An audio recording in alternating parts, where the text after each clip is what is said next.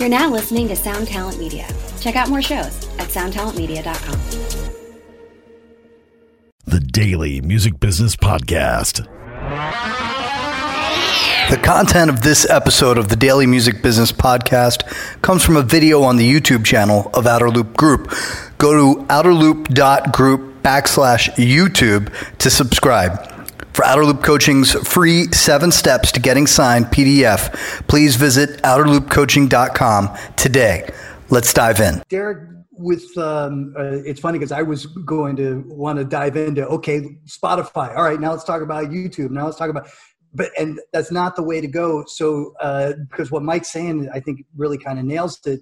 With your clients, um, uh, there are some bands that seem to have really embraced the music video uh, more than others, perhaps. You know, like Dance Gavin Dance has got amazing, elaborate, at least by appearances, expensive looking videos. Um, you know, and there's guys like Oliver Tree who've got tens of millions, hundreds of millions of views for their ve- for his very expensive videos. What what is the sort of um, uh, the balance there between a budget for a music video versus uh, when you might not yet have those views? Is well, does it correlate?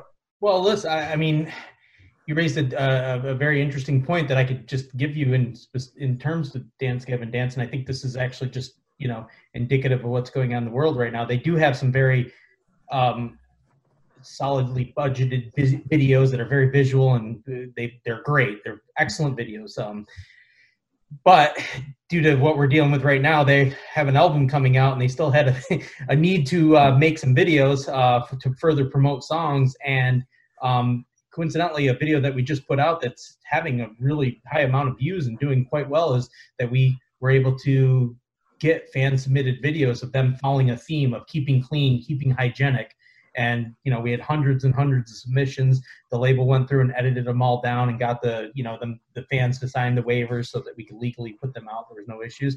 And we put that video out i believe it was last week or close enough to it.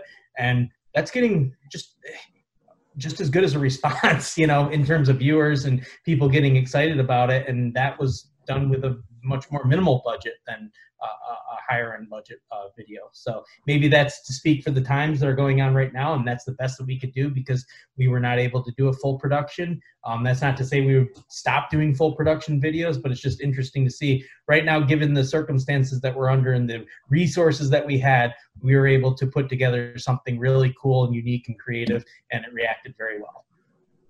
Eddie, with the videos either on YouTube, music videos, or just video in general as a medium, uh, how do you need to align it with everything else inside the marketing strategy for an artist? I think the important part about videos today, because you don't, the only platform for it to go on is, is, is YouTube or the internet or whatever it is. There's no, there's no MTV anymore or VH1. So these things have really quick burns and I think if you don't hit it at the right moment, you put it out too soon, you lose your biggest asset. You lose your biggest tool to market the record, to market the band. And a lot of times I see artists go day in at the same time as the song coming out. And I don't think that that gives them, you know, the fan base enough time to marinate with the song and learn it and really become familiar. That's why I like to space it out. Um, and I think when you space it out and, a, and the fan base has already consumed the song and they get it, watching the video is just that much better. And how about like, what's the difference between marketing the video versus marketing the album that the video is supposed to be marketing for? You get my question there? Uh, I mean, I think they all fit into the same packaging, right? I, you know, you're ultimately marketing a video is the same, in my opinion, it's, it's similar to marketing. You're streaming on Spotify, you're streaming on Apple, uh, or any other DSP because it all counts towards the consumption number. So you look at, I look at a video the same way I would a, a Spotify playlist or a stream or anything that way. And then, you know, tying back into the, to the, you know, the album launch, of course you want the video to, to fit the aesthetic of the album and the band. Yeah. Mike is, is live streaming during uh, the lockdown. Is that working? Well, I can't tell you. I don't have anybody who's live streaming. Uh, frankly, we've we've opted, you know, uh, with Ice Nine Kills to kind of do the the slower, longer play. We've got some initiatives that we've been um, working on and, and some content that we've been sitting on. So it hasn't been a priority. Uh, I've seen some artists really uh, seem to capitalize on it. I think, you know, the question is for everybody is how are the artists going to make money? So I've watched, you know, certain bands start to put it behind a, pay, a paywall, you know, whether that's a Patreon or something else. And, you know, I think every action is intended to get attention and you know live streaming briefs well but when everybody's doing it and you just go back into the competitive phase of you know everything else like you know you go to spotify and if you're a no name artist or you're an artist without much of a you know uh, a jumping off point it's really hard to get attention. It's sort of the same thing here with live streaming. So you know what we're concentrating on doing is is you know timing it so it's got the most impact not only to uh, serve our fans who are patiently waiting but also to potentially you know help us with the stream of revenue that's been lost by by touring Tim, I saw you nodding while uh, Mike is saying uh, uh, about making money. Uh, is it making money in 2020 or is it about making money in 2021? I think it's a combination of both. We just had a pretty established artist um, do a live stream behind a paywall and it was very, very successful. Uh, we're really, we were really happy with the performance, but you know, it's an artist on its sixth album. Um, you know, that's a little different than a new artist who is developing. I would say for developing artists, for new artists, you can go on Instagram and and and do a guitar lesson. You can. We're having another band doing a Netflix watch party where the they're just watching a movie with their fans. Um, you know, I, I I think it. I I think and I think this is the challenge right now is staying connected with your fans when you can't tour. And if I'm a band like the one I like talked talked about, there's opportunities for them. They should be seeking those out, and I'm sure they are. You know, for the newer bands, I think it is getting in the faces of the fans you have. Tell them to share. Tell them to share. You know, play my guitar lick. Share this with somebody. You know, it, it, there's no right answer right now, but uh, you know, I think you, each band is going to try and find its way, and it's re- it's it's a really tough period. I I think. Absolutely. Derek, it seems like probably your acts are on all different stages of album cycles, etc. where some of your artists, perhaps this couldn't be timed better and others it couldn't be timed worse, like Dance Gavin Dance. Uh, so uh, how, how are, what are you communicating with them? What are you telling them the, between the artists who at times well for, for those who don't? Um, well, look, you, you know, um, we had no control over any of this. Um, but yes, it was some bad timing for sure. But you know, in terms of those artists that do have albums coming out in the very immediate future, uh, we made the decision to. Can I curse on this? I guess uh, just you know, uh, sorry.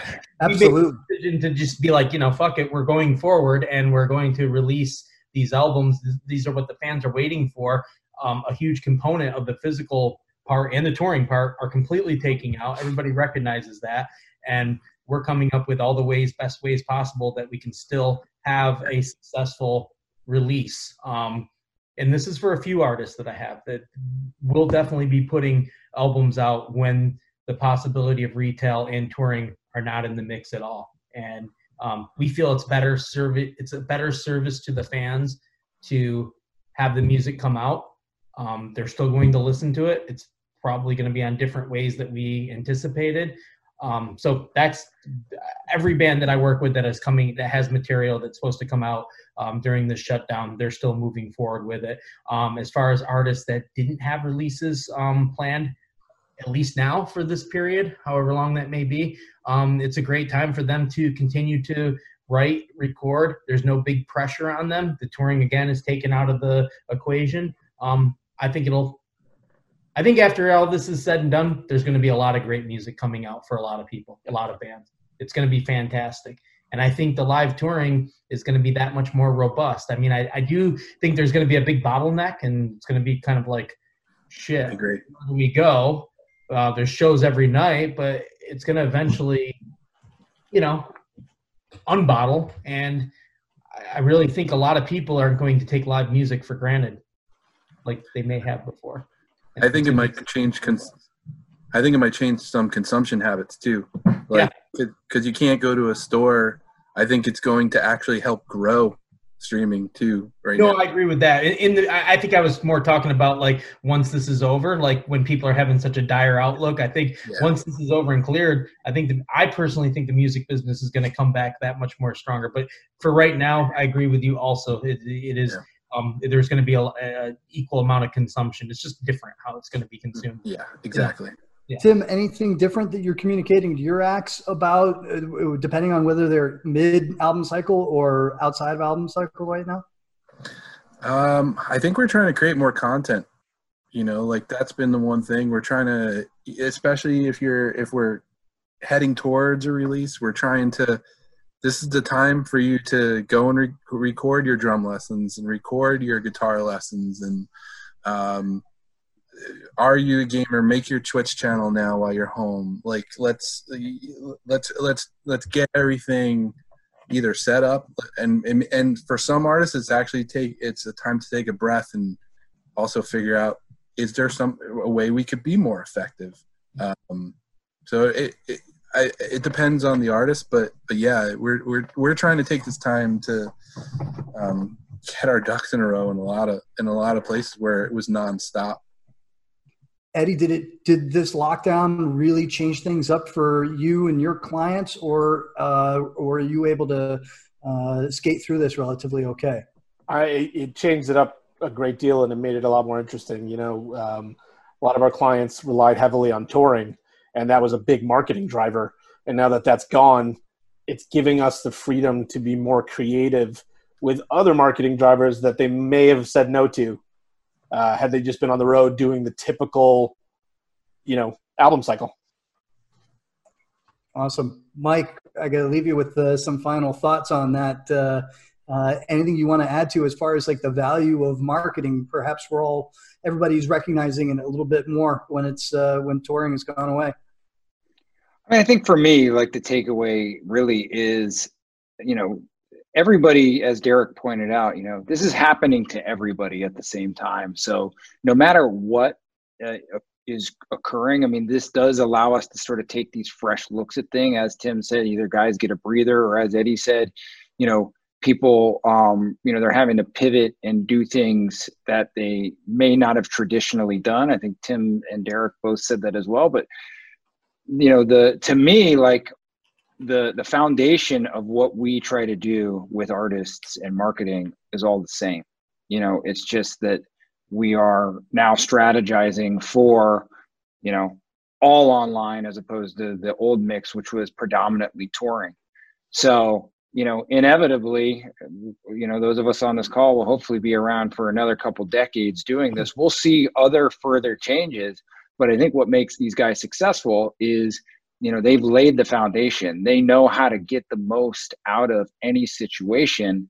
uh, by focusing on the fundamentals inherent to that situation. So, um, yeah, I mean, it's a really exciting time, in all Yeah. honesty. And I think most of us on this call, you know, are thriving, you know, because as I said previously, you know, it's like we didn't have the chance to ever have the artist stop.